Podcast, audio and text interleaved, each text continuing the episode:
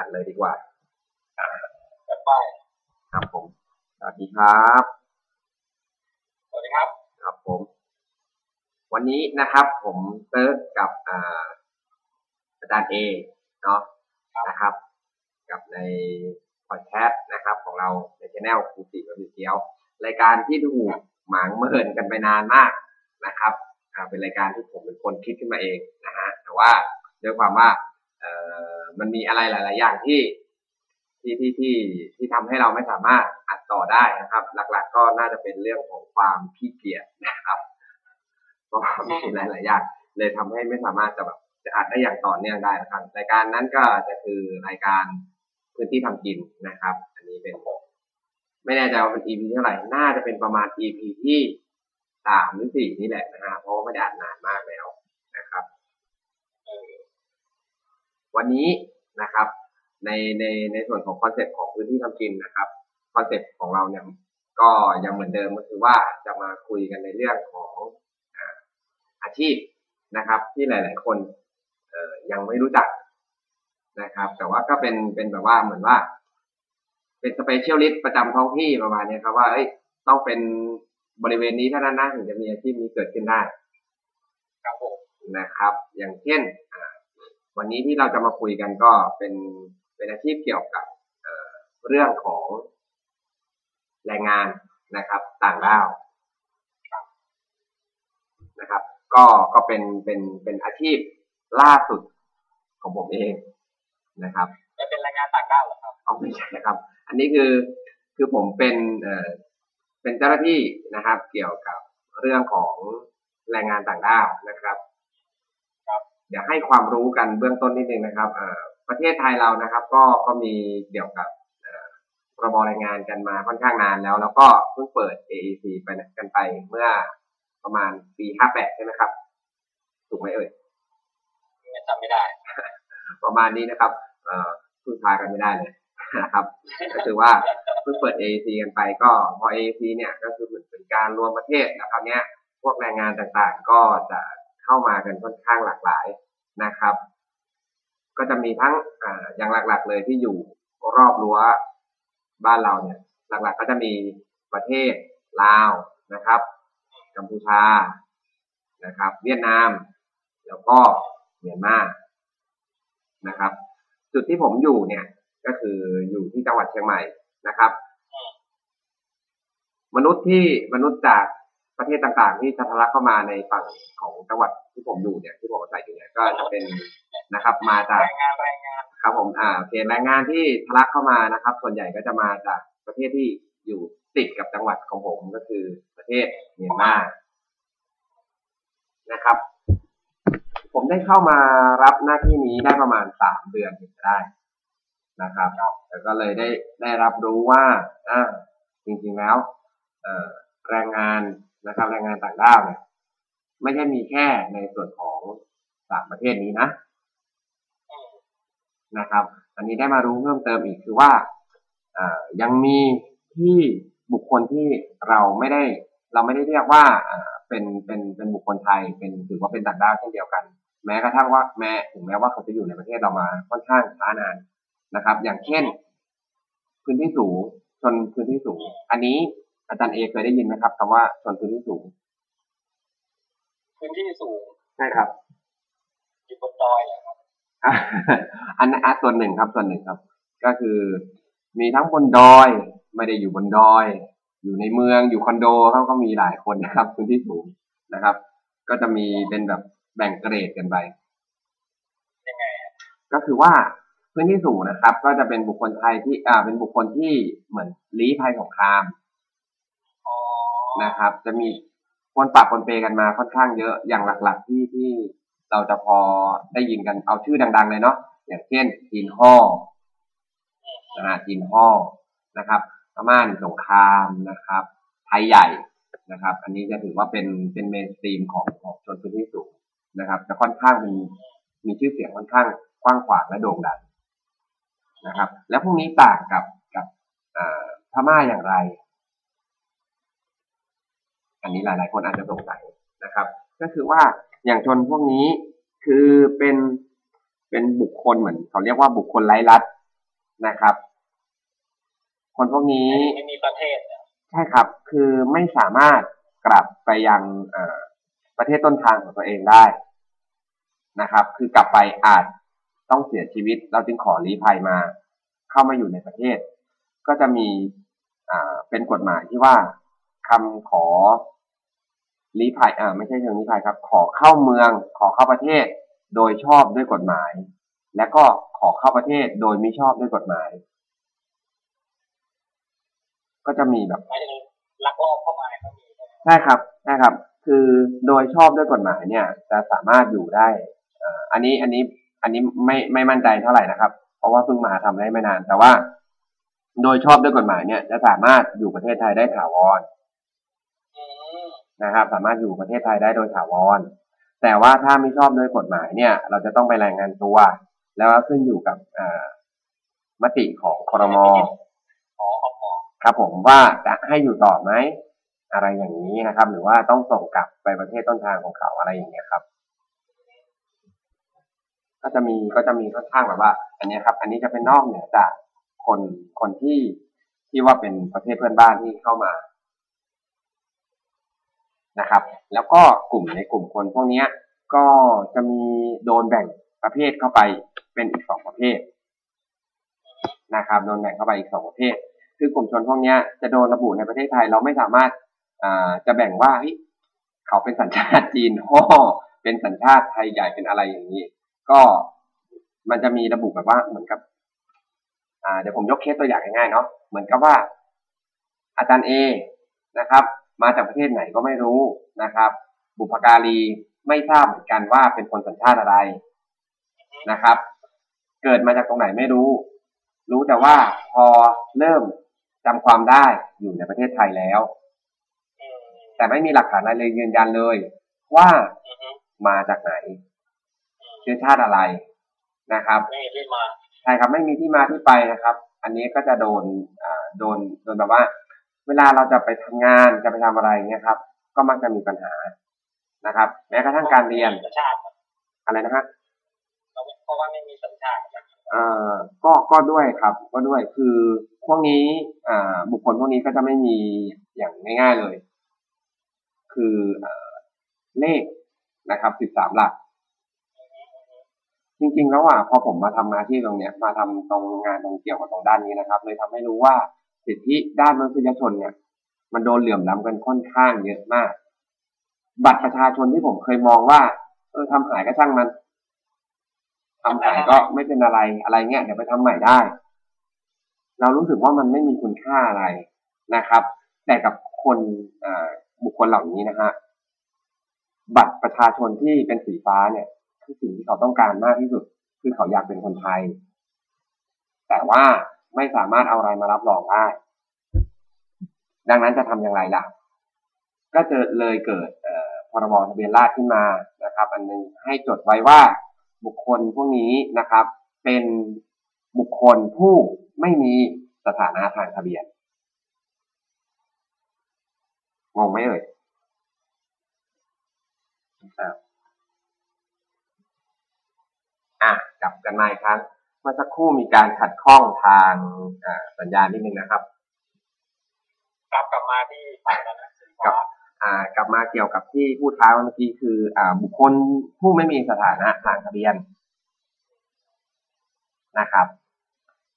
เลข13หลักของเราเนี่ยนะครับ มันก็จะเริ่มตั้งแต่เลขหนึ่งใช่ไหมฮะสองสามสี่ห้าหกเจ็ดแปด นะครับเก้าเนี่ยจะไม่พบกันโดยแบบประชาชนทั่วไปนะครับ อันนี้เราจะทราบอันนี้ไม่แน่ใจอาจารย์เอทราบไหมเอ่ยว่า เลขเก้านำหน้าบนบัตรประชาชนนี่คือไม่รู้ครับอ่าราชวงศ์ครับอืมเลขบนบัตรประชาชนเลขนำหน้าเลขเก้าคือ เป็นเลขของราชวงศ์ครับ นะครับ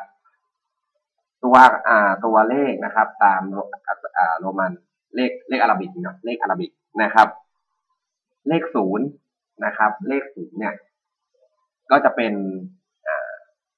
ถ้าพูดตามภาษาอังกฤษก็คือเป็นเป็นสแตนบายนะครับ บุคคลไม่มีสถานะทางทะเบียนนะครับ เลขแรกของบัตรของเขาจะเป็นเลขศูนย์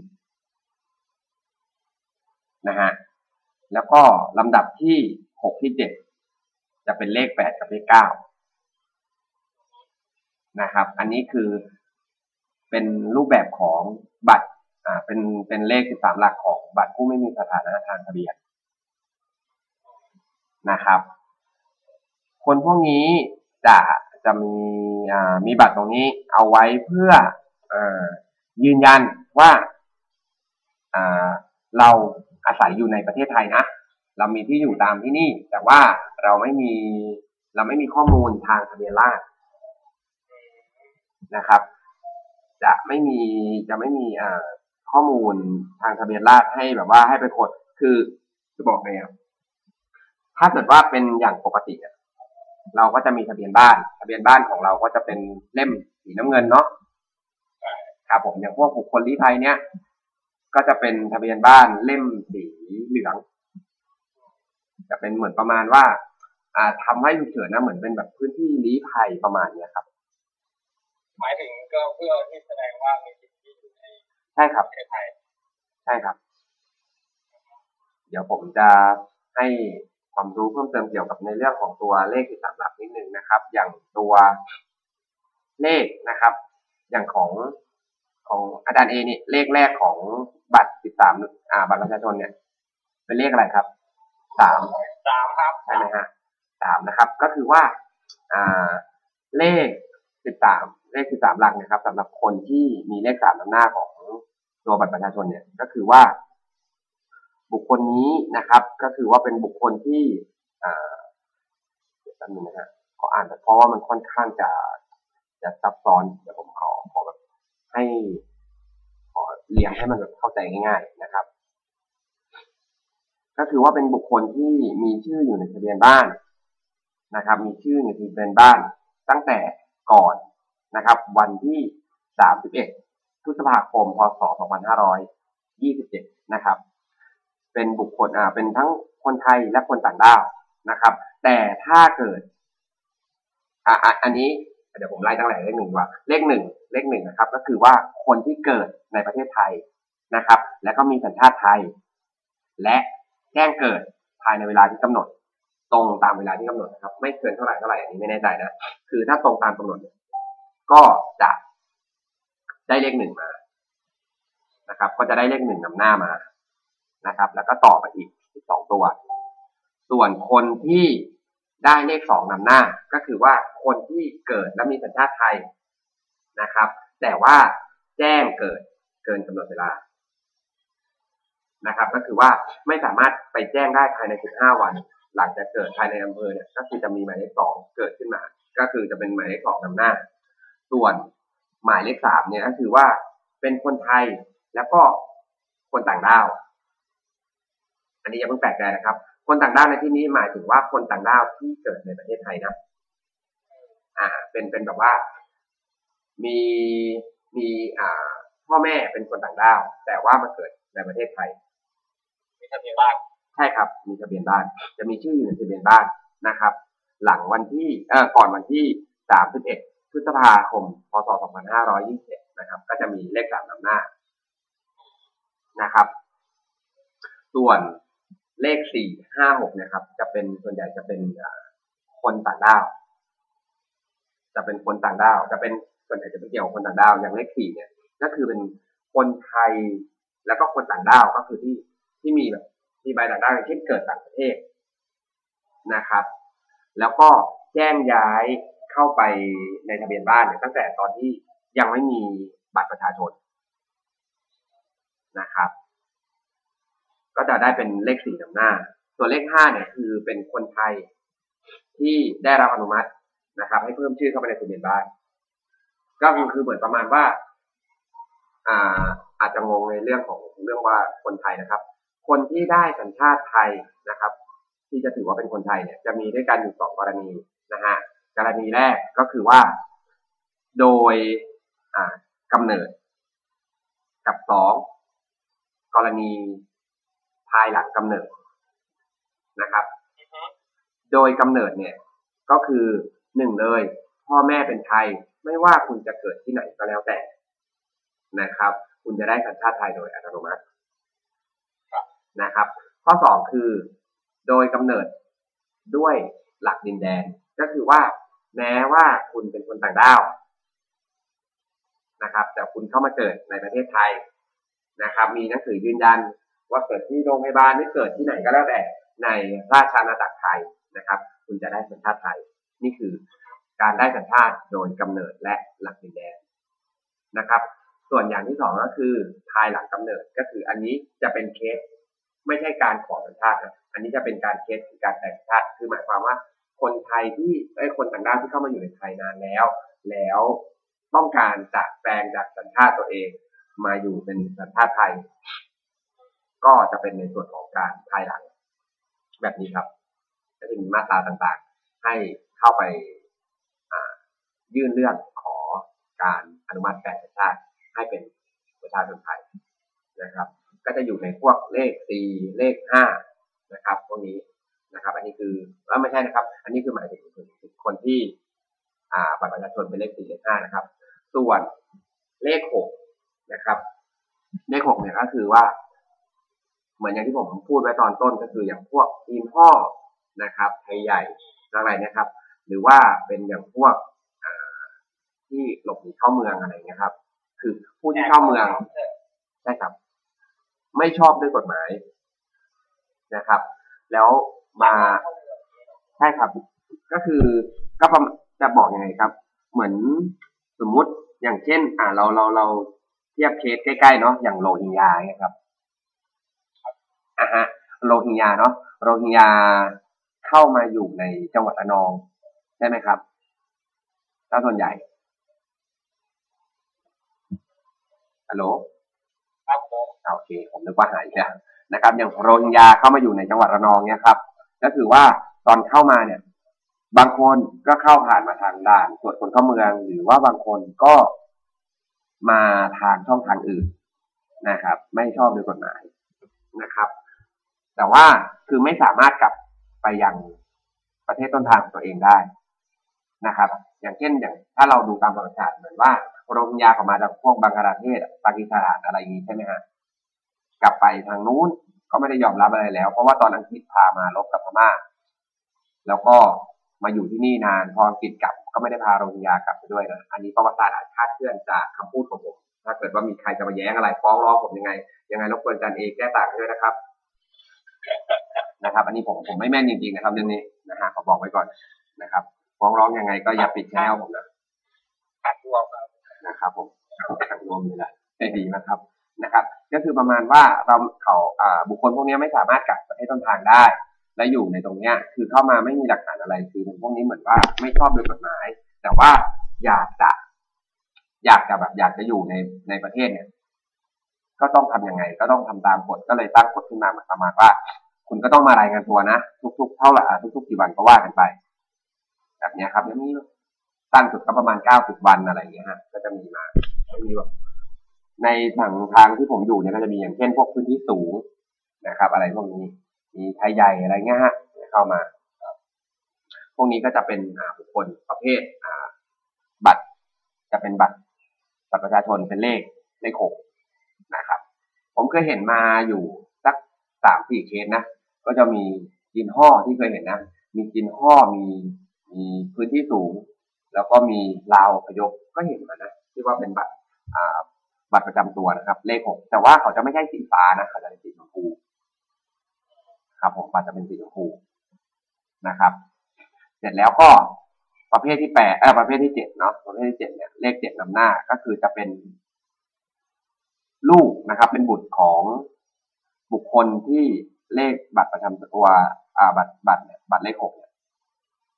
เป็นลูกของบัตรเลขหกของคนที่แอบเข้ามา ครับผม ก็คือเลขหกเนี่ยจะมีอยู่สองเคสครับ เลขหกเนี่ยคือหนึ่งเลยไม่ชอบด้วยกฎหมาย แล้วก็สองคือชอบด้วยกฎหมาย แต่ว่าเป็นลักษณะชั่วคราวนะฮะเป็นลักษณะชั่วคราวก็คือไม่ได้แบบอนุมัติให้อยู่ถาวรนะครับ ไม่ได้อนุมัติให้อยู่ถาวรนะครับ ลูกของคนเหล่านี้ก็จะเป็นบัตรหมายเลขเจ็ดนะครับ เป็นบัตรหมายเลขเจ็ดซึ่งบุคคลที่เป็นบัตรหมายเลขเจ็ดเนี่ยคือ สามารถนะครับ มาขอในส่วนของตัวสัญชาติไทยได้นะครับ เนื่องจากว่าเกิดในประเทศไทย แต่ว่าขอให้เกิดหลังปีน่าจะสองห้าสามแปดนะครับนะฮะเกิดในประเทศไทยหลังปีสองพศสองพันห้าร้อยสามสิบแปดนะครับอันนี้สามารถทำขอสัญชาติได้ตามพรบนะฮะสัญชาตินะครับ ปี 2534 แก้ไขปี 55 นะครับ ปี 2555 นะครับ แล้วก็เลข 8นะครับเลข8เนี่ยคือเป็นบุคคลต่างด้าวโดยตรงเลยนะครับ เป็นบุคคลต่างด้าวที่เข้าเมืองโดยถูกกฎหมาย และได้รับการแปลงเป็นสัญชาติไทยเรียบร้อยแล้วนะครับ แปลงเป็นสัญชาติไทยเรียบร้อยแล้ว ก็จะได้มาเป็นเลขแปดนะครับ ตรงนี้เป็นเลขแปดเลขเก้าที่บอกไปเมื่อสักครู่ก็คือเป็นเป็นของพระราชวงศ์นะครับ เป็นของราชวงศ์สุดท้ายคือจะเป็นเลขศูนย์นะครับ เลขศูนย์ตรงนี้ก็คือว่า หนึ่งเลยนะครับ ความหมายของศูนย์เนี่ยคือ คนนี้คือจะไม่มีสถานะทางทะเบียนนะครับ ไม่มีสัญชาติไทย ไม่มีสัญชาติอะไรเลย ยังไม่ได้รับการยืนยัน แล้วก็ได้รับการผ่อนผันให้อยู่ในประเทศไทยได้นะฮะชั่วคราว คือถ้าตรวจสอบว่าเป็นสัญชาติอะไรแล้วนะครับ ก็จะเปลี่ยนนะครับ จะเปลี่ยน status อย่างที่บอกครับว่าเป็น standby นะครับ สถานะเป็น standby มา ก็จะเปลี่ยนมาใหม่ จะเปลี่ยนว่า แล้วแต่ว่าจะเปลี่ยนเป็นอะไรจะเปลี่ยนเป็นพม่าเป็นลาวนะครับ หรือว่าเป็นกัมพูชา หรือว่าเป็นไทยอะไรอย่างเงี้ยครับ ครับ ก็จะมีนะฮะก็จะเปลี่ยนเป็นแบบนี้นะครับ ก็จะจะแบบผมจะต้องวนเจอกับกับกลุ่มคนกลุ่มคนประเภทนี้ค่อนข้างที่บอกหรือยังว่าทำอาชีพอะไรครับอ๋อ ผมบอกไปแล้วนี่ฮะว่าผมเป็นเจ้าหน้าที่เกี่ยวกับแรงงานต่างด้าวนะครับตอนนี้มีชื่อตำแหน่งคือเจ้าหน้าที่เจ้าหน้าที่แรงงานครับ เจ้าหน้าที่แรงงานต่างด้าวครับ ผมเป็นเจ้าหน้าที่แรงงานต่างด้าวครับนะครับ แต่ว่าไม่ใช่ของทางราชการนะครับผมผมเป็นเป็นในบริษัทเอกชนนะครับ ก็มันเป็นเอาซอร์ที่รับผิดชอบเพิ่มเติมมา เพราะว่าหนึ่งเลย อ่า ผมคิดว่าน่าจะคล้ายๆคล้ายๆกัน เพราะว่าเอกสารทางราชการส่วนใหญ่ก็จะจะเป็นภาษาไทยเนาะจะไม่สามารถมีภาษาอังกฤษเพิ่มเติมขึ้นมาได้ทำให้เกิดความลำบากกับกับบุคคลประเภทนี้นะครับ เพราะว่าลำพังผมคุยกับเขานะ เราคุย speak ภาษาภาษาเมืองกันนะภาษาเหนือกัน ก็คุยก็เข้าใจยากมากแล้วนะครับ เสร็จแล้วไม่พอจะคุยไทยก็ยิ่งคุยไม่ได้ใหญ่ ภาษาไทยก็อ่านไม่ออก แต่ภาษาอังกฤษนี่พูดไฟแลบเลย ครับผมภาษาอังกฤษนี่พูดไฟแลบเลย ใช่ครับ คือคือเขาจะค่อนข้างแบบว่า อ่านภาษาอังกฤษค่อนข้างชัดเหมือนกับว่า น่าจะเรียนโรงเรียนอินเตอร์ตั้งแต่เด็กหรือไง ผมก็ไม่ทราบนะแต่ว่าเขาก็อ่านภาษาอังกฤษค่อนข้างเก่งเลยเก่งกว่าผมเยอะเอ่อแรงแรงงานที่เข้ามาเนี่ยเขามาทำอะไรมีหลายอย่างครับ ก็อย่างที่เห็นหลักๆเลย ก็จะมีเป็นเกษตรกรรม เกษตรและปศุสัตว์นะครับ หลักๆเนาะอ่าอยู่โรงงานนะครับ อยู่โรงงาน อืมแล้วก็ ร้านอาหารนะครับ แต่ว่าถ้าเกิดว่าเป็นอย่างพวกห้างร้าน เป็นพวกห้างสรรพสินค้าเนี่ย อันนี้ไม่แน่ใจเหมือนกันนะครับ แต่ว่าน่าจะได้ เพราะว่าคือคนพวกนี้ เข้ามานะครับ จะมีอยู่สองประเภท มีอยู่สองแบบหนึ่งเลยก็คือว่าถ้าเป็นนักธุรกิจข้ามชาติอย่างเช่นนะสัญชาติมาเรียบร้อยแล้วว่าเป็นเมียนมาเป็นพม่าอย่างเงี้ยครับ ก็ก็จะมีใบอนุญาตทำงานนะครับ มีหนังสือพาสปอร์ตเนาะมีวีซ่าให้รู้ว่าคุณสามารถอยู่ในไทยได้ประมาณเท่าไหร่อะไรอย่างนี้นะครับ ก็มีครบก็สามารถขอสมัครได้ถ้าเกิดว่ามีทางไหนแบบที่ไหน request มาเนี่ย ก็ สามารถไปได้เลย แต่ก็ส่วนใหญ่แล้วก็จะทำงานเป็นปศุสัตว์ครับทำงานเกษตรซะมากกว่า หรือไม่ก็ทำงานเป็นพวกเอ่อใช้แรงงานนะครับ จะไม่ค่อยได้แบบว่าเอ่อเป็นแบบว่าออฟฟิศอะไรเงี้ยน้อย แต่ก็มีนะออฟฟิศนี่นะครับผม ก็อย่างที่ออฟฟิศที่ผมทำงานเนี่ยก็ก็มีอยู่สองคนนะครับก็มีอยู่สองคน นะครับทำเป็นอะไรเป็นลาบเหรอไม่ใช่ ไม่ใช่ครับไม่ใช่เป็นล่ามครับ อ่า เป็นเจ้าหน้าที่การเงินคนหนึ่งนะครับอืมแล้วก็มีเป็นอ่าเป็นเจ้าหน้าที่การขายนะครับ คนนี้เป็นอันเดอร์ผมคนหนึ่งเหมือนกัน ก็เป็นเจ้าหน้าที่การขายได้คุยกับเขาไหมครับว่าแบบทำไมเขาถึงมาทำงานที่ที่ประเทศไทยโอ้โห จะตอบยังไงดีอะครับ คือ ในประเทศพม่านะครับ ถึงแม้ว่าตอนนี้เราจะจะรู้สึกว่าเขาค่อนข้างที่จะจะบอกไงจะจะดูเหมือนว่าเริ่มจะเปิดประเทศบ้างแล้วก็ตามนะครับ แต่ว่าส่วนใหญ่แล้วนะครับ ก็ก็ยังยังเป็นแค่ผักชีโรยหน้านะครับ พื้นที่ในพม่าเนี่ย มีเยอะมากมีเยอะมาก แต่ว่างานที่จะทำจริงๆอะ ก็ยังโดนควบคุมโดยรัฐบาลโดยฝั่งของทหารนะครับ คือพวกเขาไม่มีงานทำเลยนะครับ อยู่ตรงนั้น อาชีพหลักของเขาเลยนะถ้าพูดกันง่ายๆเลยเนาะอ่า ก็เป็นเป็นอะไรพนักงานขนส่งยาเสพติดอะไรอย่างเงี้ยนะครับอ๋อนะฮะจะค่อนข้างเยอะสุดแล้วนะครับ ก็เป็นเป็นแบบเป็นแบบพนักงานขนส่งนะครับ เป็นผู้บริหารนะครับ เรื่องการขนส่งยาเสพติดก็จะค่อนข้างเยอะนะครับ แล้วก็ อาชีพนี้ก็เป็นอาชีพที่ค่อนข้างจะสร้างเม็ดเงินให้กับกลุ่มชนพวกนี้ได้เยอะนะครับ แต่ก็เป็นอาชีพที่ที่แบบว่าจะบอกไงดีครับเออทำให้ทำให้ชีวิตเรา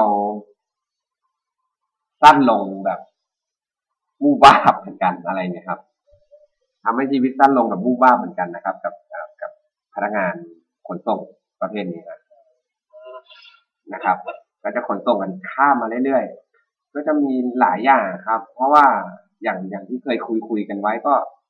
ถ้าไม่ได้ส่งยานะครับก็ก็จะประมาณธุรกิจค้ามนุษย์นะครับอืมใช่ครับ ประหมาณมายถึเนี้งยส่งมนุษย์มาบำเรออะไรประมาณเนี้ยครับ ประมาณนั้นเลยโอ้ยค่อนข้างค่อนข้างดูชีวิตค่อนข้างโหดร้าย นะครับ ฉะนั้นจากการที่เหมือนมาทำงานที่ประเทศไทยก็เหมือนทำให้เขาหลุดพ้นจากใช่ครับใช่ครับ คือพูดง่ายๆว่าอืมเขามาอยู่ที่ที่บ้านเราเนี่ย เขาลืมตาอ้าปากได้อะเขาเขาเขาแบบเขาสามารถแบบเขาสามารถแบบเอ่อคือมีส่งที่บ้านได้อะครับ อันนี้ผมเคยอ่านในคอลัมน์อันหนึ่งนะครับ ของของ พี่วิทย์นะครับของคอลัมน์ในในบอกสตาร์ o เวนะครับพี่วิทย์สตาร์ o เวอันนี้ลองลองไปดูกันได้นะครับช่องยูทูบสตาร์ o เวนะครับอันนี่ผมก็ติดตามอยู่แกเคยไปซื้อโรตีนะครับ ไปซื้อโรตีกับบางคนหนึ่งตอนนั้นแกเพิ่งลาออกจากงาน เพื่อจะมาดูแลแม่ที่ป่วยเป็นมะเร็ง แล้วก็แม่ไม่ยอมกินอะไรเลย พอมีโรตีมาแล้ว แม่บอกอยากกินโรตีก็รู้สึกเหมือนว่าดีใจมาก รีบออกไปซื้อแล้วก็เลยบอกไม่มีอะไรทำก็เลยคุยกับอบางขายโรตีว่าบางเนี่ยขายโรตีเนี่ยได้เดือนละกี่บาทนะครับ ตอนนั้นที่พี่แกบอกว่าแกทำงานเป็นเป็น graphic designer แกทำอยู่สามปีแกกระเถิบเงินเดือนมาได้อยู่ที่ประมาณสองหมื่นห้าถึงสองหมื่นแปดหรือไงนี่แหละผมจำไม่ได้ แล้วแกบอกว่าถามอบังอบังบอกว่าได้สี่หมื่นแกช็อกเลยบอกว่าสี่หมื่นใช่ครับอบังขายโรตีได้สี่หมื่นช็อกเลย แกบอกโอ้แล้วคือที่ได้สี่หมื่นเนี่ยที่ช็อกมากกว่านะครับ คือว่าสี่หมื่นเนี่ย ไม่ใช่รายรับรวมนะครับสี่หมื่นนี่คือกำไรโอ้โหต่อเดือนนะครับกำไรต่อเดือนสี่หมื่นต่อหนึ่งคันนะฮะนี่ขายอยู่ตรงไหนเนี่ยครับแล้วขายอยู่ในกรุงเทพนะครับ แต่จริงๆแถวแถวต่างจังหวัดเนี่ยก็เหมือนกันนะครับ ถ้าเป็นที่คนทุกท่านเนี่ยแล้วที่ช็อกมากกว่านั้นคือ อาบังเนี่ยแกบอกว่าแกทำงานอยู่ ก็คือว่าเริ่มขายเนี่ย ก็ต้องประมาณแปดโมงอะไรเงี้ยครับแปดโมงเก้าโมงออกมาเนี่ยหมดเที่ยงเที่ยงๆแกก็ของหมดทุกเที่ยงเที่ยงๆแกก็พอแกก็กลับนอน รอเตรียมฟองเตรียมแป้งอะไรเงี้ยครับจบแล้วไม่มีอะไร แต่ถ้าเกิดว่าวันไหนคนน้อยแกก็แค่เพิ่มเวลาทำงานขึ้นมา แต่แกก็บอกว่าทำงานวันหนึ่งก็เต็มที่ก็ประมาณหกชั่วโมงประมาณเนี้ยครับ เพราะว่าพวกนี้จะเข้าไปหาคน มันเลยให้เกิดคำถามกับพีวิทย์บอกว่า เอ้ยทำไมถึงว่าคนพวกนี้ถึงได้เยอะจังอาบังเขาก็ตอบมาคำหนึ่งผมก็คิดว่าคนคนกลุ่มต่างด้าวนี่คงคิดเหมือนกันคือบอกว่า เขาบอกว่าเขามาประเทศไทยเนี่ย ไม่ว่าเขาจะไปตรงไหน เขามองเห็น แต่โอกาส เขเขามองเห็นโอกาสอยู่ตลอดเวลาเลยนะครับ คนพวกนี้ก็คิดเหมือนกัน คือเข้ามาแล้วมองเห็นโอกาส เขามาจากบางประเทศประเทศที่ยากจนเนาะเขามาจากประเทศไทยสงครามอย่างพม่าอะไรเงี้ยเขาเข้ามาถึงรู้สึกว่าเออที่เนี่ยให้โอกาสแต่เราเป็นเจ้าของประเทศแท้เรายังรู้สึกว่า เราก็ไม่ได้เราก็แบบเราเรามองไม่เห็นโอกาสอย่างเหมือนอย่างพวกเขาเลยเราเลยจะรู้สึกแบบว่าเออจริงๆนะเพราะว่าอย่างต่างด้าวบางคนที่ผมเจอมาเนี่ยก็ค่อนข้างจะร่ำรวยแต่ว่าก็ทำอะไรไม่ได้มาก เพราะว่าไม่มีสามีหรือภรรยาเป็นคนไทยจึงไม่สามารถทำอะไรได้เต็มที่พวกนี้ก็คือตั้งหน้าตั้งตาเก็บเงิน ซื้อของซื้อของอะไรซื้อที่ไม่ได้ ซื้อบ้านไม่ได้ ซื้อได้ก็คือรถมอเตอร์ไซค์รถยนต์อะไรเงี้ยที่ว่าเป็นพวกเป็นทรัพย์สินที่เขาเรียกอะไรสังหาริมทรัพย์ใช่ไหมฮะไม่ใช่อสังอสังหาริมทรัพย์นี่ซื้อไม่ได้ ซื้อได้แต่พวกทรัพย์สินพวกนี้นะครับ ก็จะเจอเจอคนพวกนี้ที่ค่อนข้างเยอะ เขาจะมาทำงานกันเป็นก่อสร้างเป็นเกษตรกรรมอ่าทำงานออฟฟิศก็มีพวกนี้ก็เรียนได้เหมือนกัน ไม่แน่ใจว่า ที่ทางสถาบันการศึกษาที่อาจารย์เอควบคุมอยู่เนี่ยมีบ้างไหมครับ กับกับนักศึกษาที่มาจากต่างประเทศอะไรเงี้ยบอดดิ้งเข้ามาเงี้ยจริงเหรอครับผมที่ที่ที่เดิมอะมีมีเหมือนเป็นสัญชาติกัมพูชานะครับ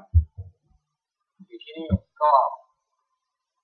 ฝั่งนู้นจะเป็นกัมพูชาแล้วฝั่งนี้จะเป็นประเทศลาวอืมก็มีอยู่นะมันเคยได้ยินอยู่ว่ามีแต่ไม่ไม่เคยเจอไม่ได้เจอตัวเลย อืมมันมีพ่อแม่อืมมันมีแม่มาอยู่เมืองไทย แล้วก็แต่งงาน แล้วก็มีลูกเนี่ยอืมในฝันเลยนะครับแล้วอยากตอนสมัยตอนที่สอนอยู่ที่เดิมเนี่ย ตรงตรงจังหวัดที่อยู่ใกล้ๆกับกับกัมพูชานะครับ ว่านักเรียนพวกนี้คือยังไงครับเขาถือพาสปอร์ตเข้ามาเรียนเลยไหมฮะ เข้ามานี่ speak อังกฤษหรือเปล่าไม่ใช่ไม่ใช่ไม่ใช่เขาเขาเขาเหมือนมีพ่อแม่อยู่ด้วยแบบมีมี เขาเรียกอะไรอะ มีพ่อแม่อยู่ที่เมืองไทยอะไรเงี้ยอาจจะมีพ่อหรือมีแม่ คนใดคนหนึ่งอย่างเงี้ยอืมที่อยู่ทำงานที่เมืองไทยอย่างเงี้ยแล้วเขาก็เหมือนไม่แน่ใจว่าเขาเกิดที่เมืองไทยหรือเปล่าก็เลยถ้ามีถ้ามีบัตรบัตรบัตรก็ไม่แน่ใจว่าบัตรบัตรบัตรบัตรบัตรประชาชนแบบคนไทยหรือเปล่านะแต่จำได้ว่า มันจะมีให้ทำอะไรบางอย่างนี่แหละแล้วเกิดประมาณว่า เขาเอกสารเขาไม่สมบูรณ์อะก็เลยไม่ไม่ได้อะไรบางอย่างนี่แหละอืมแต่สรุปแล้วประมาณว่า สถานะเขาไม่เต็มร้อยเปอร์เซ็นต์อ่าฮะแต่เรียนเรียนสรุปจำไม่ได้ละก็คือแบบว่าเหมือนว่า ยังไม่ยืนยันสัญชาติก็ยังเป็นเอ่อผู้ไม่มีสถานะทางทะเบียน คิดว่านะอืมน่าจะประมาณนั้นแทนที่แทนที่เขาจะได้รับแบบประโยชน์อะไรเต็มที่แต่ว่าเขาไม่ได้ แต่ว่าคนเขาจะแบบเขาเก่งภาษาค่อนข้างเก่งภาษาอังกฤษมีคนหนึ่งเป็นผู้หญิงก็เก่งภาษาอังกฤษก็พาไปแข่งนู่นนี่นั่นสำรวจภาษาอังกฤษภาษาอังกฤษอะไรอย่างเงี้ยอืมก็ก็จริงๆก็น่าสงสารกับกับบุคคลประเภทนี้นะครับ เพราะว่าส่วนใหญ่ผมเจอมาค่อนข้างเยอะมากนะครับ ค่อนข้างเยอะมากกับ กับเอ่อบุคคลพวกนี้ที่เขาก็ต้องการสิทธิ์ของเขาครับ คือแต่กฎหมายไม่รองรับ ใช่ครับกฎหมายรองรับ ถ้าเขามาทำงานในประเทศเราเนี่ย เขาก็ต้องเสียภาษีเหมือนกันนะครับ อืมต้องเสียภาษีเหมือนกัน แล้วก็ตอนหลังมาเนี่ย จากเมื่อก่อนเนี่ย เออเขาจะมีแบบสิทธิของเป็นยังไงอะให้แบบบางโรงพยาบาลเนี่ยถ้าเจ็บไข้ได้ป่วยขึ้นมาจะมีวันเฉพาะของของ คนต่างด้าวอืมนะฮะจะมีวันเฉพาะของคนต่างด้าวแล้วก็ซึ่งแบบว่าได้รับการบริการที่ที่ก็คือแบบจะบอกไงดีฮะก็ทำมีจำเกิดอะเนาะอืมปฏิบัติไม่ดีใช่ครับจนตอนเนี้ยเอ่อก็มีแบบพวกนักมนุษยชนอ่านักสิทธิมนุษยชนเนาะเรียกตามนี้นะถ้าผิดก็ต้องขอโทษนะครับอ่าก็เรียกร้องขึ้นมาก็มีการเปลี่ยนแปลงนะครับ ในทางที่ดีขึ้น คือจากที่ผมทำงานมาคือ ตอนเนี้ย โรงพยาบาลนะครับ ก็จะบังคับทำประกันสุขภาพนะครับสำหรับบุคคลที่จะต้องการจะทำใบอนุญาตทำงานนะครับทำพาสปอร์ตต่อวีซ่าอะไรเงี้ยฮะก็ต้องตรวจสุขภาพและทำประกันสุขภาพมาก่อนนะครับ ถึงจะสามารถต่อได้ ก็คือว่าเขเขาจะได้รับสิทธิ์ที่ใกล้เคียง ก็ยังไม่ถือว่าเท่าเทียมหรอกครับ ก็ถือว่าใกล้เคียง ใกล้เคียง ใกล้ใกล้เคียงกับกับคนไทยมากขึ้น นะครับ ให้ได้รับการบริการที่ดีมากขึ้น ก็เป็นสิทธิประโยชน์ของเขาเองนะครับ แต่ถ้าเกิดว่าทำงานกับพวกที่เป็นอ่าเป็นแบบนิติบุคคลอย่างพวกห้างร้านบริษัทหรือโรงงานเนี่ยครับ ก็จะมีประกันสังคมให้กับบุคคลต่างด้าวเช่นเดียวกันอืมนะครับ ก็ถ้ามีประกันสังคมก็คือเทียบเท่ากับคนไทยที่ทำงานออฟฟิศทั่วไปใช่ครับ ประมาณนี้เลย ก็คือจะให้ให้สิทธิประโยชน์ประมาณนี้เลย นะครับ มีอีกหลายอย่างนะครับ แล้วก็อย่างคคลต่างด้าวพวกนี้ที่ที่ต้องการกันก็บางคนนะครับ ที่ต้องการหลักๆเลยฮะก็คืออ่าการจะบอกไงฮะเป็นเป็นการแบบต้องการสิทธินะครับ บางอย่างนะครับ เป็นสิทธิบางอย่างที่ที่ที่รู้สึกว่า เออ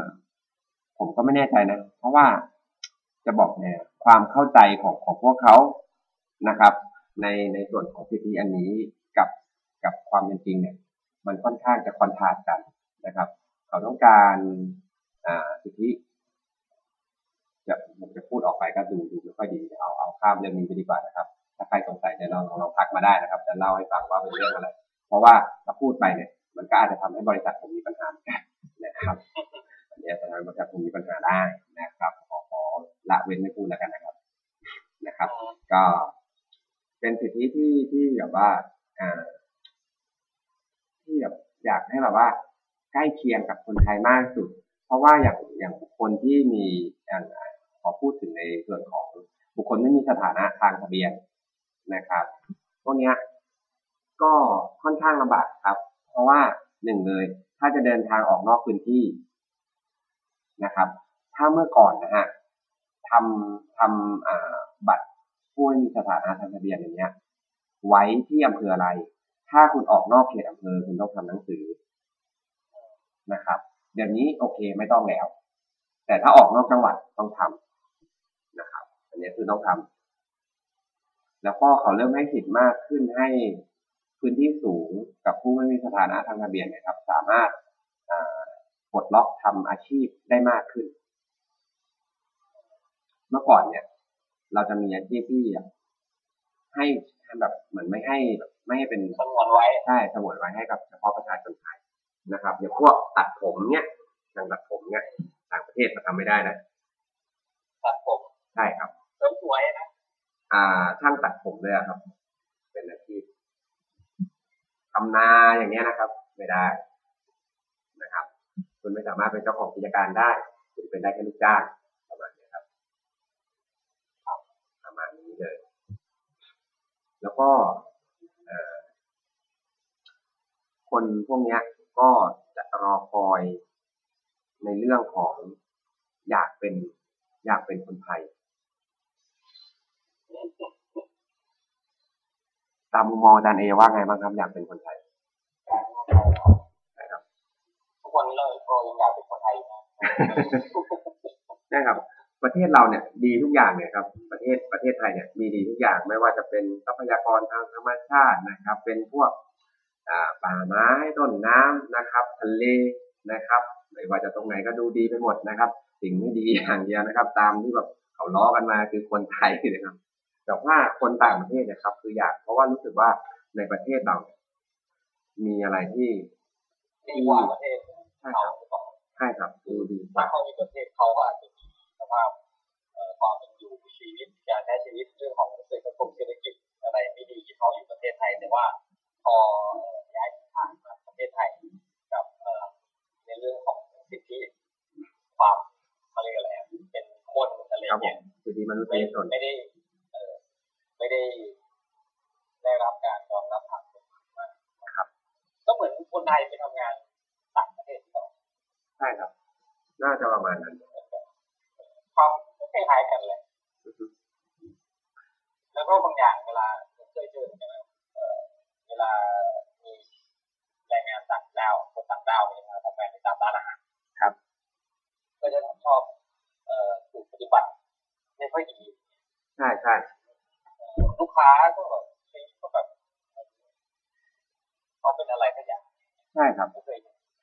คืออันเนี้ยเป็นสิ่งที่ผมไม่ชอบเลยนะผมผมรู้สึกแบบว่า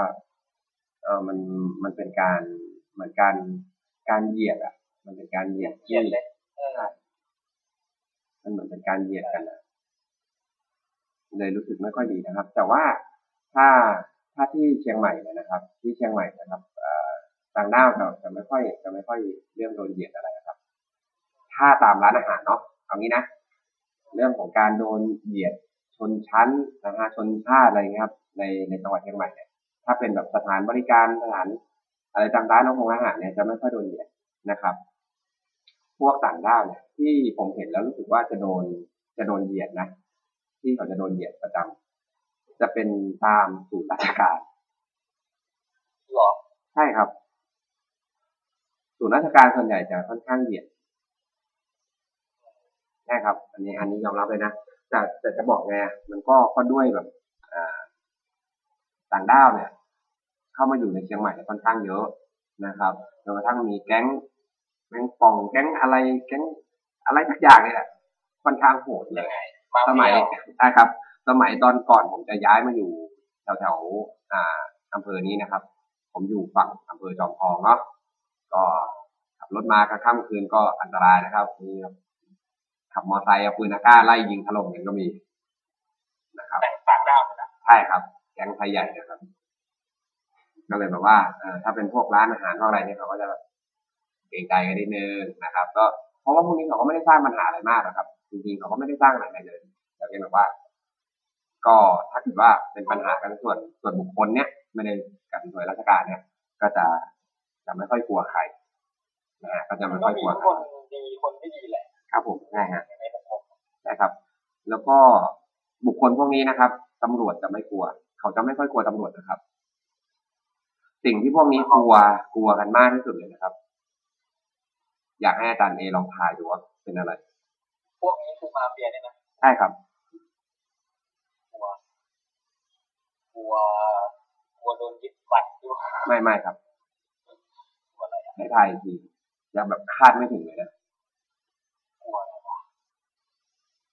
กลัวไม่มีแรงงานต่างด้าวเข้ามาไม่ครับ พวกนี้กลัวมากที่สุดเลยนะครับ คือกลัวโรงพยาบาลเอ้าเวลาเกิดอุบัติเหตุกลัวโรงพยาบาลเอ้ยอ้าวหัวล้อเอ้ยงงเลยงงครับ ผมก็งงเหมือนกันปกติคนเราถ้าแบบเกิดเหตุป่วยหรือว่าอะไรสักอย่างมันก็ต้องเข้าโรงพยาบาลก่อนใช่ครับซึ่งเมื่อกี้ที่บอกมาว่าคนทำงา ครับมีการสังคมนะฮะหรือว่าอือฮึทำงานตามก็จะมีเรื่องของประกันสุขภาพใช่ไหมใช่ครับ ถ้าเราไปถ้าเกิดว่าพวกเนี้ยไปโรงพยาบาลเองอะเขาไม่กลัว แต่ถ้ามีคนจะพาไปโรงพยาบาลเนี่ยเขากลัวอย่างเอ่อมีเขาเรียกอะไรกู้ภัยใช่ครับโงพยาาลอยู่แล้วครับผมกลัวทำไมอะเอ่อมันเป็นเป็นเป็นด้านดำมืดนะครับ อันนี้ก็คือเป็นข่าวเล่าลือมานะ แต่ผมก็คิดว่ามันก็คงมีความจริงสักประมาณ 95เปอร์เซ็นต นะครับเก้าสิบห้านะครับ คือหลายครั้งนะครับสำหรับบุคคลที่ไม่ใช่คนไทยนะครับ เกิดอุบัติเหตุขึ้นมานะครับ ก็มักจะสูญหายโดยไร้ร่องรอยอ้าวทำไมอะอืม เหมือนกับมันมีธุรกิจค้าอวัยวะอยู่อะครับ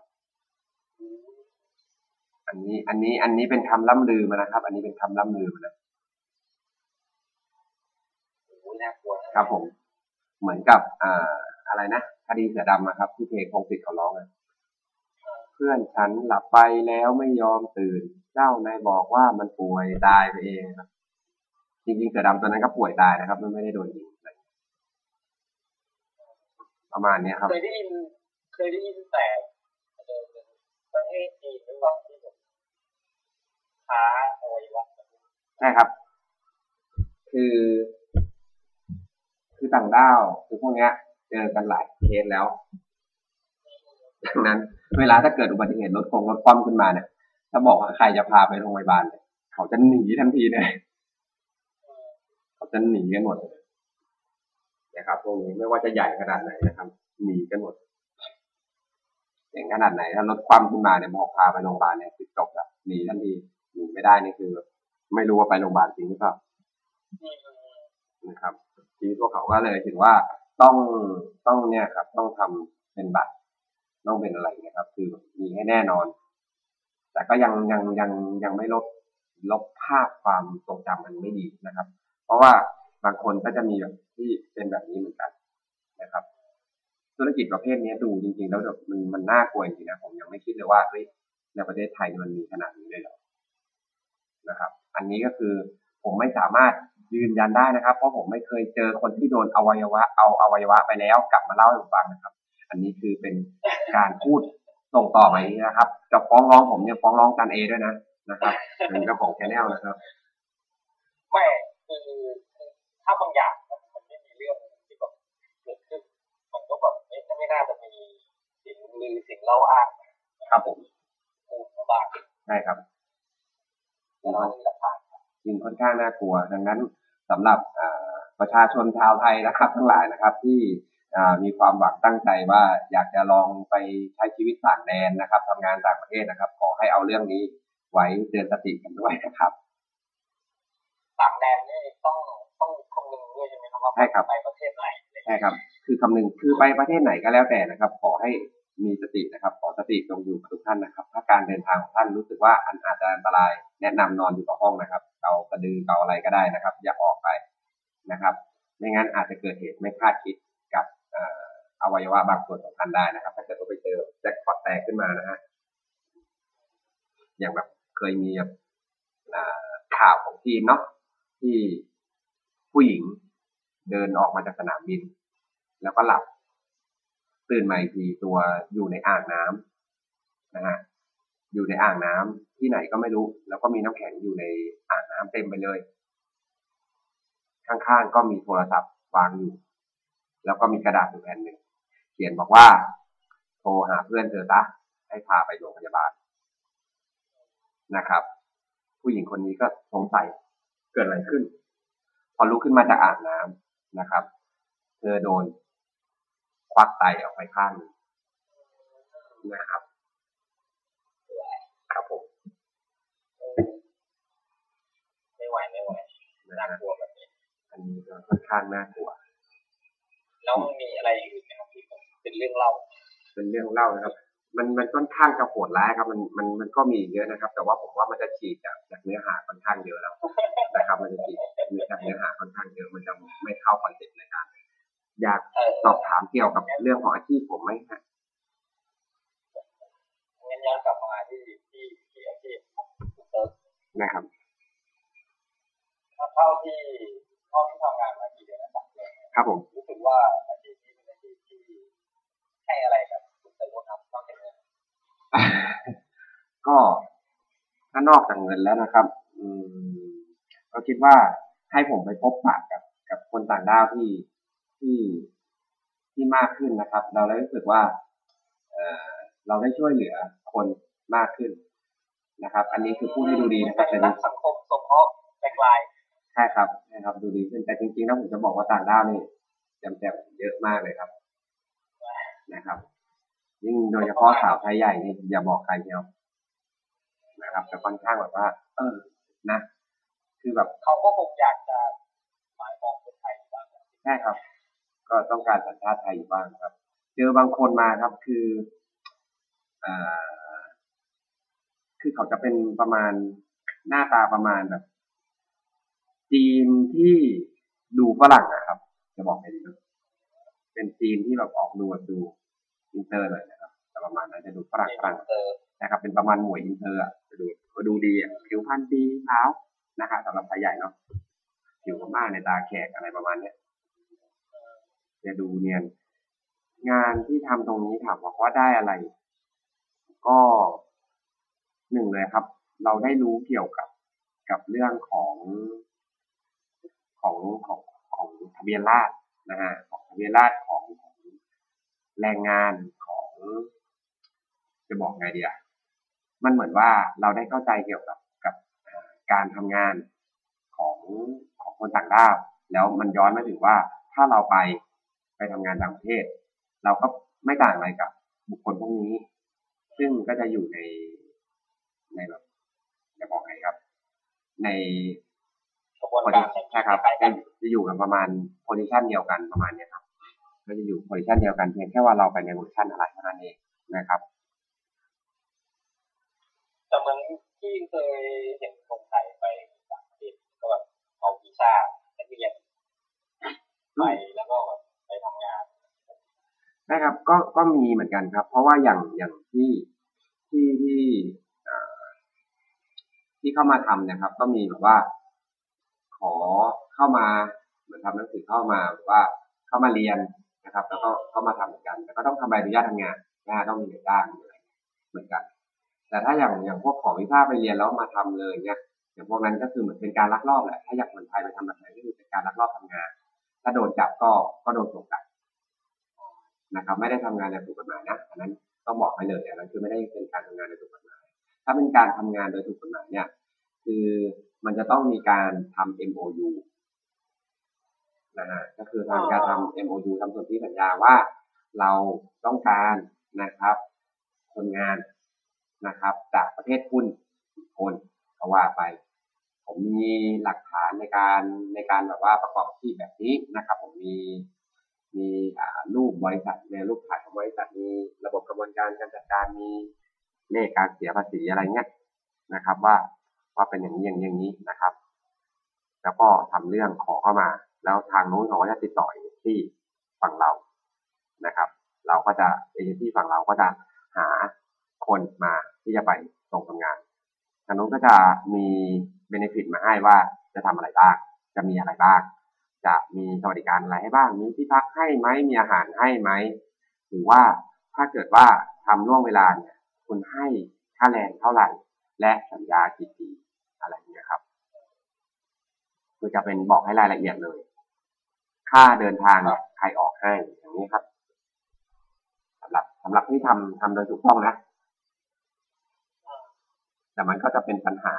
แต่ว่ามันก็จะเป็นเหมือนประมาณว่าอย่างพวกที่ว่า ขอวีซ่าไปเรียนแล้วออกไปทำงานเนี่ยด้วยเหตุผลว่าหนึ่งเลยอะไม่ต้องไปยุ่งยากในเรื่องของการทำใบอนุญาตทำงาน ไม่ต้องไปเรื่องยุ่งยากเรื่องของการจัดจ้างนะครับ หรืออะไรเงี้ยเขาเลยค่อนข้างว่าเออเล่นทางลัดดีกว่าทำไปเรื่อยๆอะไรอย่างเงี้ยประมาณนั้น แต่ว่าจริงๆไม่ถูกต้องนะไม่ถูกต้องนะเพราะว่าถ้าเกิดปัญหาเกิดอะไรขึ้นมา คุณก็ต้องโดนส่งกลับนะครับ หรือถ้าเกิดอุบัติเหตุขึ้นมา คุณอาจจะอวัยวะหายก็ได้ นะครับอันนี้ค่อนข้างน่ากลัวใช่ครับอันนี้ค่อนข้างน่ากลัวแล้วในการทำงานเนี่ยนะครับมันมีอะไรที่เป็นแบบไม่ชอบเป็นปัญหาอะไรบ้างหรือว่าเป็นงานที่น่าทำไหมคือถ้าพูดตามตรงเลยครับถามว่าเอ่อการทำงานทุกอาชีพนะฮะก็ผมผมเชื่อว่าเหมือนกันคือว่า การที่ ที่ไหนสักที่นะครับ ที่เขาจ้างเราขึ้นมาเพื่อทำงานนะครับ แน่นอนอยู่แล้วว่ามันอยู่บนพื้นฐานของปัญหาอยู่แล้วเขามีปัญหาจ้างเราดังนั้น มันเป็นเรื่องปกติที่เราจะเจอปัญหาเวลาทำงานนะครับ เพราะเขาจ้างเรามาแก้ปัญหานะครับ ดังนั้นผมจึงมองว่าเออเรื่องไม่ชอบกับงานไหมก็ ก็เฉยๆนะคือ เราเราโตแล้วเนาะเราเราก็ต้องมีวุฒิภาวะเนื่องจากว่า ถ้าเกิดว่าคุณไม่ชอบจริง ๆ คุณไม่อยากทำงานตรงนี้คุณพอ รู้ดีเทลงานแล้วอะคุณก็ปฏิเสธเขาได้ใช่คุณปฏิเสธเขาตั้งแต่ต้นเลยก็ได้ถูกไหมอะไม่ใช่ว่าเอ้ยเขามาบอกว่า จริง ๆ แล้วนะรับสมัครคุณมาเป็นคนขับรถ แต่ว่าให้มาเป็นแม่บ้านอย่างเงี้ย มันก็ไม่ใช่ใช่ไหมเหมือนกับคนละอย่างที่คุยกันอันเนี้ยเออโอเคเนี่ยเป็นปัญหา แต่ว่าถ้าเรารู้อยู่แล้วว่าเออเราจะต้องทำอะไรบ้าง การที่คุณมองว่าเป็นปัญหาผมมองว่ามันเป็นปัญหาที่ตัวเราเองมากกว่า ไม่ใช่เป็นปัญหาที่งานแล้วเนี่ยก่อนหน้า ก่อนหน้านี้เนี่ยรู้เวลาถามว่าจะทำอะไรเออแล้วเออเข้ามาทำงานอย่างเงี้ยได้ไงใครชวนตอนแรกนะฮะ ตอนแรกมาเนี่ยผมอะไม่รู้นะเพราะเขาเขาเขาเขาเรียกผมมาสัมภาษณ์ในตำแหน่งเจ้าหน้าที่สาขา เจ้าหน้าที่สาขาตอนแรกที่ที่ลงดีเทลไว้นะครับ ก็คืออเป็นการดูแลบริหารสาขานะครับ ดูแลบริหารสาขานะครับ แต่พอมาถึงแล้วปุ๊บ คือมันเป็นบริษัทผมมันเหมือนเป็น SME อะก็คือบุคลากรมันจะน้อย ก็ต้องโดนควบหลายอย่าง เป็นทั้งนายทะเบียนด้วยเป็นเจ้าหน้าที่แรงงานด้วยเป็นเจ้าหน้าที่บริหารสาขาเป็นอะไรหลาย ๆ อย่างครับรวมกันอยู่ในตำแหน่งเดียว ประมาณนี้นะครับ แต่ก็เข้าใจระบบว่าเออมันต้องเป็นอย่างนี้ เราก็ไม่ได้อีโก้จนเกินไปว่าเอาคุณจ้างผมมาบริหารสาขา ผมก็ต้องบริหารสาขาอย่างเดียว เราก็เราก็ดูจากในส่วนของขนาดของ องค์กรด้วยนะฮะถูกไหมฮะว่าถ้าองค์กรเป็น SME เป็นขนาดเล็กเนี่ยก็โอเคนะครับเราก็เราก็ช่วยเหลือกันได้เพราะทุกคนก็จะโรเทชันหมุนกันมาช่วยงานเราได้เสมอนะครับมันไม่ใช่ว่าเฮ้ยเราจะต้องทำคนเดียวทุกอย่างนะครับ ก็จะแบ่งงานกันไปครับประมาณนี้เหมือนมันจะมีช่วงหนึ่งที่ที่อยู่ซีรังสิตเห็นจะมี ชาวต่างด้าวเยอะมากเลยที่เขาไปทำอะไรสักอย่างเมื่อวานเดือนอะไรอะมีนาคมใช่ครับ อ๋อ ช่วงนั้นใช่ไหมฮะ เหมือนเหมือนกันทุกที่ครับ คือ คือจะเป็นการอ่าลงทะเบียนนะครับ เกี่ยวกับเรื่องต่อใบอนุญาตทำงานตีวีซ่านะครับ พวกเนี้ยจะจะสิ้นสุดวันที่31มีนาคมอืมอืมนะครับ แต่ว่าพอเราเปิด ตั้งแต่ประเทศเราเปิดเป็น AAC ขึ้นมาเนี่ย ทางด้าวทะลักเข้ามาค่อนข้างเยอะครับ แล้วก็เลยใช่ครับคือทำไม่ทันทำไม่ทันทำไม่ทัน คือกระจายหลายจุดมากนะครับ กระจายหลายจุดมากให้ช่วยกันทำเนี่ยแต่ก็ทำไม่ทัน ตอนนี้ก็เลยมีระบบเป็นการอ่าของกรมจัดอ่ากรมจัดหางานเนี่ย ก็ทำเป็นระบบเอ่อลงทะเบียนออนไลน์ไว้นะครับ ตอนนี้ทางบริษัทผมก็คือ ตั้งแต่วันพรุ่งนี้เป็นต้นไปเนี่ยก็จะเริ่มเรียกอ่า สำหรับต่างด้าวที่ที่ลงทะเบียนไว้นะครับตามเลข reference ที่เขาแจ้งมานะครับเวลาลงทะเบียนก็จะมีเลข reference มาให้นะครับ แล้วก็รอเช็คตามเลข reference ว่าไปวันไหนทำอะไรวันไหนนะครับก็จะเป็น random มาแล้วก็ไปตามวัน อย่างที่เห็นตามเซียร์รังสิตคือ จะมีหมดหลายๆที่อะครับ คือต้องกระจายกระจายกันไป ในเขตที่อ่าย่านที่จะมีนักธุรกิจข้ามชาติอะไรพวกนี้มากันค่อนข้างเยอะอย่างพวก boarding พวกนี้อย่างเช่นนะครับปทุมธานีนะฮะ เป็นแหล่งสำคัญนะครับ เมืองเมืองแบบเมืองเมืองโรงงานนะครับ เมืองที่แบบว่ามีโกดังค่อนข้างเยอะนะครับปทุมธานีนะครับ สมุทรปราการนะครับ แล้วก็แกนหลักของนะฮะชาวต่างชาตินะครับที่จะเข้ามาสมหัวอยู่กันเยอะมากนะครับ นั่นคือจังหวัดสมุทรสาครใช่ครับ สมุทรสาครนี่คือเป็นอ่าเป็นจะบอกไงอะเหมือนเป็นเป็น Neverland เลยครับ เป็นประมาณนั้นเลยครับ เป็น Neverland ทำไมอะครับคือสมุทรสาครมีอะไรอะออกของสมุทรสาครเนี่ยครับ คือเป็นเป็นจุดที่หนึ่งนะครับ โรงงานอุตสาหกรรมจะมีค่อนข้างเยอะมากนะครับสองนะครับ มหาชัยนะครับ เป็นอ๋อแหล่งนะครับ เป็นแหล่งของการอ่าทะเลอาหารทะเลนะครับ ก็จะมีต่างด้าวพวกนี้ที่ ไปกับพวกเรือพวกอะไรนะครับอ๋อลงเรือเหรอใช่ครับ ก็มีทั้งลูกเรือนะครับ มีพวกลูกเรือนะครับ แล้วถัดจากตรงสมุทรสาครไปมันก็จะเป็นอ่าสมุทรสงครามเนาะก็จะเป็นสวนไร่เป็นแบบเป็นเลือกเป็นแบบสวนเป็น เป็นเขตที่จะมีอ่าต่างด้าวเข้าไปช่วยทำในกิจการการเกษตรค่อนข้างเยอะนะครับถัดไปอีกหน่อยหนึ่งนะครับถัดไปอีกหน่อยหนึ่งก็จะเป็นจังหวัด เพชรบุรีนะครับ และราชบุรีนะครับ ซึ่งสองจังหวัดนี้นะครับ โดยตรงเลยครับผมเป็นเขตติดต่อกับประเทศพม่านะครับก็จะเป็นทะลักกันเข้ามาง่ายนะครับ ก็จะเข้ามากันตามแบบคือแบบมาทุกมุมอะ มาทุกมุมอะครับ คือเดินข้ามกันมาเองบ้างว่ายน้ำข้ามกันมาบ้างนะครับ เข้ากองมอบ้าง นั่งรถติดล้อมาบ้างนะครับ บางทีก็แอบมากับรถขนพงขนผักเยอะแยะไปหมดนะครับ เพื่อหาชีวิตที่ดีขึ้นนะครับประมาณนี้มันเป็นเป็นอะไรวะเหมือนเป็นอเมริกันดรีมใช่ครับใช่ครับ จริงๆอะเราเราเราเราควรจะมีเหมือนเราควรจะมี mindset ของเรานะครับ ให้เหมือนกับกับบุคคลพวกนี้จริงๆนะว่า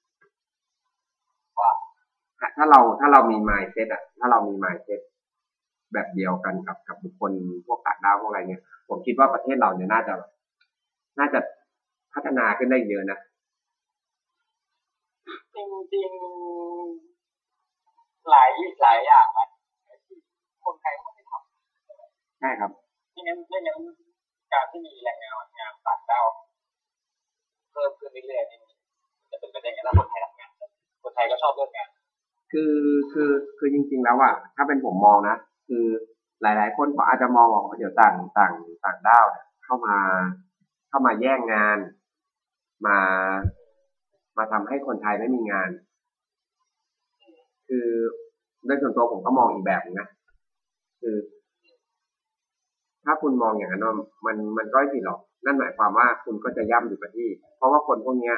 ที่เขามาเขามามาเป็นชนชั้นแรงงานไง ถูกไหมอะแต่ถ้าเกิดว่าตัวคุณเองยังจะมุ่งว่าคุณยังจะเป็นคนชนชั้นแรงงานอยู่เหมือนเดิม คุณไม่ได้คิดว่าจะทำให้สูงมากกว่านี้ คุณไม่ได้คิดว่าเฮ้ยเราจะเป็นชนชั้นแรงงานเราอาจจะไม่ได้เรียนสูงแต่เราจะเป็นเจ้าของกิจการ เราสามารถเป็นได้ ถ้าคุณไม่ได้คิดอย่างเนี้ย คุณก็ต้องคุณก็ต้องโดนแย่งงาน แล้วคุณก็จะกลายเป็นคนที่ลำบากไปในที่สุดนะครับแต่ถ้าจะพูดถึงเหมือนเหมือนโด นแย่งงานเงี้ยถ้าถ้าจะเปรียบเทียบว่าประเทศเรารัฐบาลเราให้การศึกษาไม่ทั่วถึงด้วยมันจะเกี่ยวกับเรื่องการมีงานทำด้วยไหมอืม เป็นผมนะผมมอง ผม ผมไม่มองว่าเรื่องของการศึกษาให้การไม่ไม่ทั่วถึง ก็มันก็ส่วนหนึ่งนะเอ่อแต่อีกส่วนหนึ่งก็คือในการแสวงหาของเราเองอะแสวงหาโอกาสของเราเองอะเราเราทำถึงขนาดไหน ถูกไหมฮะ อย่างอย่างพวกเพื่อนเพื่อนผมเนี่ย ก็ก็จะมีที่อยู่โรงเรียนตามดอยนะครับ ที่ค่อนข้างจะแบบค่อนข้างไกลนะครับ อย่างเมื่อเดือนสองเดือนก่อนผมก็เพิ่งไปทำให้อ่าโรงเรียนหนึ่งเป็นโรงเรียนสาขาของของบริษัทกันเนี่ย คืออยู่ในเขาที่ลึกมากนะครับอ่าคือขับรถเข้าไปจากปากทางเนี่ยครับ ขับรถบนทางดินเนี่ย ขับรถบนทางอ่าเป็นทางดินนะฮะดิน ดินจริงๆเลยนะดินล้วนๆนะฮะเป็นแบบดินล้วนๆแบบดินที่เป็นหลุมเป็นบ่อเนี่ยครับ เป็นดินแบบดินเหนียวดินอะไรเนี่ยสิบห้ากิโลนะครับเลาะตามภูเขาไปนะครับ เข้าจนไปถึงโรงเรียนนะครับ โรงเรียนนั้นมีครูสามคนเด็กสามสิบคนนะครับ ไม่มีสัญญาณโทรศัพท์มือถือนะครับ ดูทีวีก็คือต้องดูจากอ่ายังไงครับ ดาวเทียมนะครับ ไม่มีสื่อการสอนไม่มีอะไรเลยนะครับ เวลาจะสั่งงานแต่ละทีเนี่ย คือต้องขับรถออกมา 15 กิโลเนี่ย ถ้าเป็นปกติเนี่ยเราขับ เราใช้เวลาประมาณอ่าไม่เกิน 10 นาที 20 นาทีเนี่ยถึงแล้วใช่ไหมฮะ 15 กิโลเนาะ แต่ว่าเต็มเช่นเหรอครับฮะเต็มเต็มเหรอครับไม่ใช่ครับ ไม่ใช่ครับ ในกรุงเทพถ้า 15 กิโลในกรุงเทพต้องใช้เวลาประมาณครึ่งวันครับนะครับ ถ้าเป็นแบบต่างจังหวัดเนี่ยครับ 15 กิโลเนี่ยเราจะใช้เวลาประมาณ 10นาที20 นาทีอะไรประมาณนี้นะฮะแต่ว่าที่นั่นน่ะใช้เวลาประมาณชั่วโมงครึ่งในการเดินทางเข้าไป เดินทางเข้าเดินทางออกใช้เวลาประมาณ 3 ชั่วโมงโอ้แสดงว่านี่ยังไม่ถึงช่วงพีคเลยนะครับ ช่วงพีคเนี่ยจะเริ่มได้ครับ ช่วงพีคเนี่ยจะเริ่มตั้งแต่เดือนพฤษอ่าเดือนพฤษภาเนี่ยประมาณปลายเดือนพฤษภาเป็นต้นไปจนถึงประมาณเดือนกันยาจะเป็นช่วงพีค จะเป็นช่วงพีคที่ฝนจะตกกระหน่ำมากนะครับ แล้วก็แทบพายเรือครับ คือทางมันจะเป็นเลนรถต้องเป็นโฟวิวนะครับโฟวิวไม่พอนะครับ ต้องเอาโซ่นะครับมาคุมล้อนะครับ เพื่อให้ไปข้างหน้าได้นะครับ คือแบบเหมือนแทนดอกยางอะไรประมาณนี้ครับอ้าวจริงๆ อันนี้อันนี้เป็นเรื่องจริงนะครับ เรายังมีโรงเรียนแบบนี้ในประเทศที่ค่อนข้างมากนะครับ รัฐบาลนะครับ ถ้าเกิดว่ามีหน่วยงานรัฐหน่วยงานไหนนะครับ ได้ยินจากตรงนี้ไปนะครับ ขอฟังแค่ตรงช่วงประมาณอ่าห้านาทีก่อนหน้านี้นะครับ ก่อนหน้านี้ไม่ต้องฟังนะเอาเอาแค่ช่วงนี้ไม่ต้องไปนะครับ เข้ามายื่นมือเข้ามาดูแลหน่อยนะนะครับ อันนี้ฝากทีนะครับ จะเป็นกระทรวงอะไรก็แล้วแต่นะครับ กระทรวงเวทมนต์ก็ได้นะครับ เข้ามาช่วยทีโอเคเออมันมีเรื่องหนึ่งอะไรที่ทำผมอยากอยากรู้เป็นเรื่องแบบที่มันมีค่าอะไรนะค่าไม่ใช่มีค่าบทค่าอะไรนะค่าออกฝันเกินมาตรฐาน อะไรนะครับค่าหมอกฝันเกินมาตรฐานค่าหมอฟันเกินมาตรฐานมองมองอ๋อค่าหมอฟันเกินมาตรฐานของผมเป็นค่าหมอฟันเกินมาตรฐานอ่ามันเป็นยังไงค่าหมอกควันเกินมาตรฐานใช่ไหมครับ อืม ทางบ้านอาจารย์เอคงคงไม่เคยประสบใช่ไหมครับมีไหมเออไม่ไม่ไม่ไม่มีใช่ไหมฮะคือ อันนี้อ่าเดี๋ยวงั้นเดี๋ยวขอจบรายการไว้ก่อนนะ อันนี้อันนี้เป็นเกี่ยวกับความรู้เพิ่มเติมแล้วในในในส่วนของรายการคือพื้นที่ทำกินนะครับเดี๋ยวขอหยุดไว้นะฮะอันนี้ก็จะมาคุยนอกเรื่องนะครับ อันนี้คุยนอกเรื่องนิดนึงเรื่องหมอกควันเกินมาตรฐานนะครับ อันนี้ก็ผมก็เพิ่งจะเจอเมื่อตอนผมย้ายกลับมาอยู่เชียงใหม่นะฮะจริงๆผมก็ไม่ใช่คนเชียงใหม่นะจริงๆผมเป็นคนลำปางนะครับ ตรงลำปางเนี่ยก็หมอกควันก็มีไหมก็มีแต่ว่า ตอนนั้นไม่แยกไม่ออกนะครับ ระหว่างควันของโรงไฟฟ้ากับ กับกับหอกควันเนี่ยมันมันมันมันมันแทบจะแยกกันไม่ออกก็เลยแบบไม่ค่อยแน่ใจเท่าไหร่นะครับ แต่มาอยู่เชียงใหม่เนี่ยอันนี้เห็นชัดเจนนะครับ อันนี้มันเห็นชัดเจนตรงที่ว่าหมอกควันเนี่ยมาจากหลายกรณีครับหนึ่งเลยนะครับ มันมีฝุ่นนะฮะฝุ่นเนี่ยจากจากในจุดอำเภอที่ผมอยู่เนี่ยที่เห็นมาก็คือว่ามันมีการทำสัมปทาน สัมปทานอ่า หินลูกรังนะครับงงไหมอธิบายต่อครับผมก็คือว่าเหมือนการระเบิดภูเขา การทำอะไรทำแบบพวกเอออุตสาหกรรมสัมปทานหินเนี่ยครับ มันก็จะมีฝุ่นที่ฟุ้งขึ้นมานะครับอ๋อไม่ไม่ใช่ควันกับควันไฟควันไฟก็ด้วยครับควันไฟก็ด้วยใช่ครับควันไฟก็ด้วยควันไฟเนี่ยเกิดขึ้นจาก อุตสาหกรรมอาหารสัตว์ คือทางทางจังหวัดเชียงใหม่ตอนนี้ก็โดนรณรงค์กันอยู่ในเรื่องของการปลูกข้าวโพดนะครับปลูกข้าวโพดเพื่อทำเป็นอาหารสัตว์นะครับ คือการปลูกข้าวโพดเนี่ยหนึ่งเลยอ่ามันเป็นพืชที่ที่ปลูกได้ทุกสถานการณ์เนาะก็ก็ทำให้ปลูกกันเยอะ แล้วก็ ปลูกง่ายขึ้นเร็วนะครับ แต่ข้อเสียของมันเนี่ยคล้ายๆกับยูคาลิปตัสตรงที่ว่าจะค่อนข้างทำลายหน้าดินค่อนข้างสูงนะครับ ค่อนข้างทำลายหน้าดินค่อนข้างสูง แล้วคราวเนี้ย เวลาเก็บเกี่ยวข้าวโพดแล้วนะครับ เวลาเก็บเกี่ยวข้าวโพดแล้ว คือผมอยากให้ให้ให้ให้ให้ให้คนฟังลองลองนึกภาพคล้ายกันนะครับ คือจังหวัดเชียงใหม่นะครับ พื้นที่ส่วนใหญ่จะเป็นภูเขาเนาะ จะเป็นภูเขานะครับ พื้นที่จะเป็นพื้นที่สูงบนภูเขา พื้นที่ราบจะมีค่อนข้างน้อยนะครับ พื้นที่ภูเขาเนี่ยจะค่อนข้างเยอะ เชียงใหม่แม่ฮ่องสอนเชียงรายลำปางนะครับลำพูนส่วนใหญ่อ่าลำพูนจะมีพื้นที่ราบอยู่บ้าง แต่เชียงใหม่ส่วนใหญ่จะเป็นพื้นที่ภูเขา แล้วอ่ากลุ่มคนที่ว่าเป็นเกษตรกรทำพวกเนี้ย พื้นที่ที่ปลูกเยอะก็จะเป็นภูเขานะครับ เขาไปปลูกกันบนภูเขานะฮะในภาพตามเนาะเสร็จแล้วเมื่อเก็บเกี่ยวเรียบร้อยแล้วนะครับ การการที่จะเอารถนะครับ ไถขึ้นไปนะครับ ให้มันลาบไปกับพื้นนะครับ มันค่อนข้างลำบากนะอันนี้ อันนี้ตามความคิดผมนะมันจะค่อนข้างยุ่งยากมาก นะครับทำได้ยากทำได้ยากอาจจะเสียชีวิตได้นะครับ กับกับการขัดขับที่ผ่านผลแบบนั้นนะครับ ดังนั้นส่วนใหญ่เลยก็จะเน้นการไวเพราะว่าตามภาษาคนไทยเผานะครับจะเผาเผาเผา แต่ปัญหามันอยู่ตรงที่ว่าอ่าถ้าเกิดว่ามันเป็นเขตในส่วนของของแบบในเขตที่ว่าเขาดูแลอยู่แล้วเนี่ยมันจะไม่ค่อยมีปัญหามากครับ มันก็ยังจะมีพวกที่เรียกว่า ขอใช้คำโบราณนิดนึงนะทำไร่เลื่อนลอยนะฮะหลายคนอาจจะไม่เคยได้ยินคำนี้แล้วทำไร่เลื่อนลอยนะครับ ก็จะค่อนข้างไปลุกเข้าผืนป่านะครับ เข้าไปปลูกในในเขตที่ว่าเป็นเขตอุทยานแห่งชาติบ้างนะครับเป็นเขตเขตป่าสงวนอะไรเงี้ยนะฮะเข้าไปแล้วก็คือไฟมันจะลาม ซึ่งจะลามลามแล้วแบบตังข้าวโพดอะครับคือพอไฟมันลามเนี่ย ไอ้พวกตังข้าวโพดเนี่ยคือ แก่นมันไม่มีใช่ไหมมันไม่มีแบบมันก็ไหม้มันก็ใบจบใช่ไหมจบไปเลย แต่ว่าถ้าเกิดมันลามเข้าไปในป่านะพวกไม้ยืนต้นไม้อะไรต่างๆ ที่เป็นท่อนใหญ่ๆเนี่ยครับไฟมันจะติดติดแล้วมันจะติดนานแล้วมันก็จะแบบไปกันให้ทั่วไปหมด กินพื้นที่ไปค่อนข้างเยอะนะครับ คือแล้วมันจะบอกเลยนะครับ คือพวกเนี้ยเขาปลูกกันในช่วงที่ อ่า ปลูกกันช่วงประมาณเหมือนปลายหน้าฝนมั้งผมตามความคิดของผมนะเริ่มปลูกกันช่วงปลายหน้าฝน พอเริ่มเข้าต้นหน้าหนาวเนี่ย ก็จะเป็น high season เป็น high season ของเชียงใหม่ คนพวกนี้ก็จะมาทำอาชีพหลายๆอย่างอย่างเช่นพานักท่องเที่ยวไปพาไปเที่ยวนั้นขายของตามสถานที่ท่องเที่ยว เก็บเงินค่อนข้างเยอะพอเสร็จหลังจากหมดหน้า high season ไป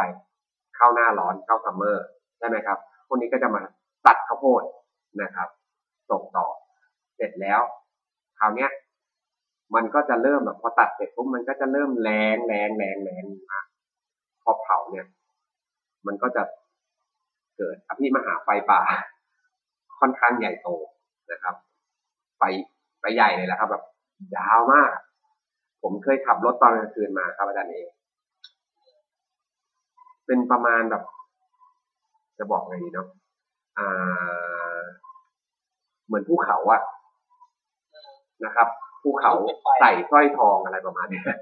เออนะครับ เหมือนภูเขาอะกำลังแบบใส่สร้อยทองอยู่นะครับคือเป็นเส้นแบบหมุนล้อมรอบภูเขาไปเลยอย่างเงี้ยครับ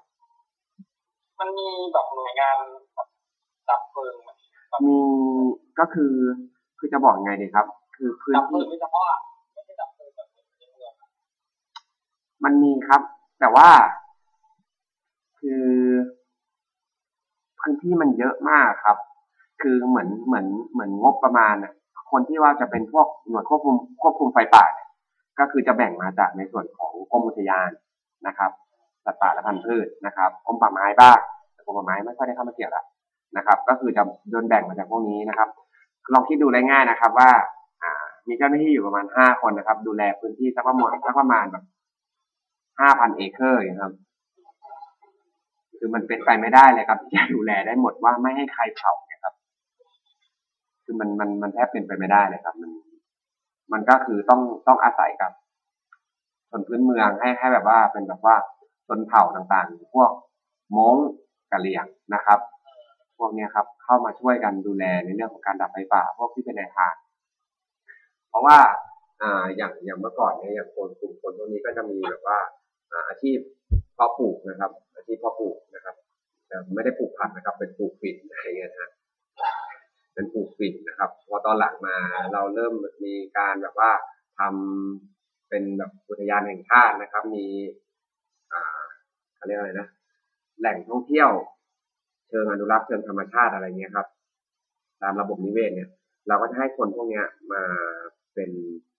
ไกด์นะครับ เป็นไกด์ในการเดินทางอย่าง ของกิวแม่ปานนะครับ ก็จะมีไกด์เป็นเป็นชนเผ่ามงนะครับ แล้วนอกจากนั้นก็จะมีการมาเสริมมาสอนอาชีพให้นะครับ ก็ยังมีการปลูกดอกเบญจมาศนะครับดอกไม้นะครับ สอนทำสตรอเบอรี่นะครับทำอะไรเงี้ยครับมีปลูกต่างๆครับพืชพันธุ์ต่างๆอะโวคาโดอะไรพวกนี้เยอะแยะไปหมดนะครับให้แล้วก็ในช่วงแบบหลังจากหน้าไฮมาที่ว่าไม่มีการการพอเขาปิด นะครับกิ่วไปบานมาแล้วเนี่ย ก็จะมีพวกเนี้ยมาช่วยกันคอยดูแลไฟป่าให้นะครับ ช่วยไประดับหนึ่งเพราะคนพวกนี้จะรู้เส้นทางในป่ามากกว่าเจ้าหน้าที่บางคนนะฮะเพราะเจ้าหน้าที่บางคนก็มาจากกลุ่มนี้เหมือนกันนะครับ เรื่องของฝุ่นฝุ่นควันก็จะเป็นประมาณนี้แต่ว่าเชียงใหม่เนี่ย ระดับของฝุ่นควันเนี่ย ก็อยู่ในค่อนข้างอันตรายนะนะครับ เราจึงจะสามารถพบเห็นกับ ชาวนครพิงทั้งหลายนะครับ ใส่แมสปิดหน้ากันเป็นเรื่องเป็นเรื่องปกติครับ ในช่วงนี้นะครับ ประมาณหลังจากเดือนพฤษภาไปก็จะไม่ค่อยมีใครใส่แล้วครับเพราะฝนตกฝุ่นก็จะน้อยลง แต่อย่างทุกวันนี้ผมตื่นมาตอนเช้านะครับผมก็จะแบบอากาศจะร้อนขนาดไหนก็จะมีหมอกไปเสมอจะเป็นหมอกขุ่นอะไรประมาณนี้ครับ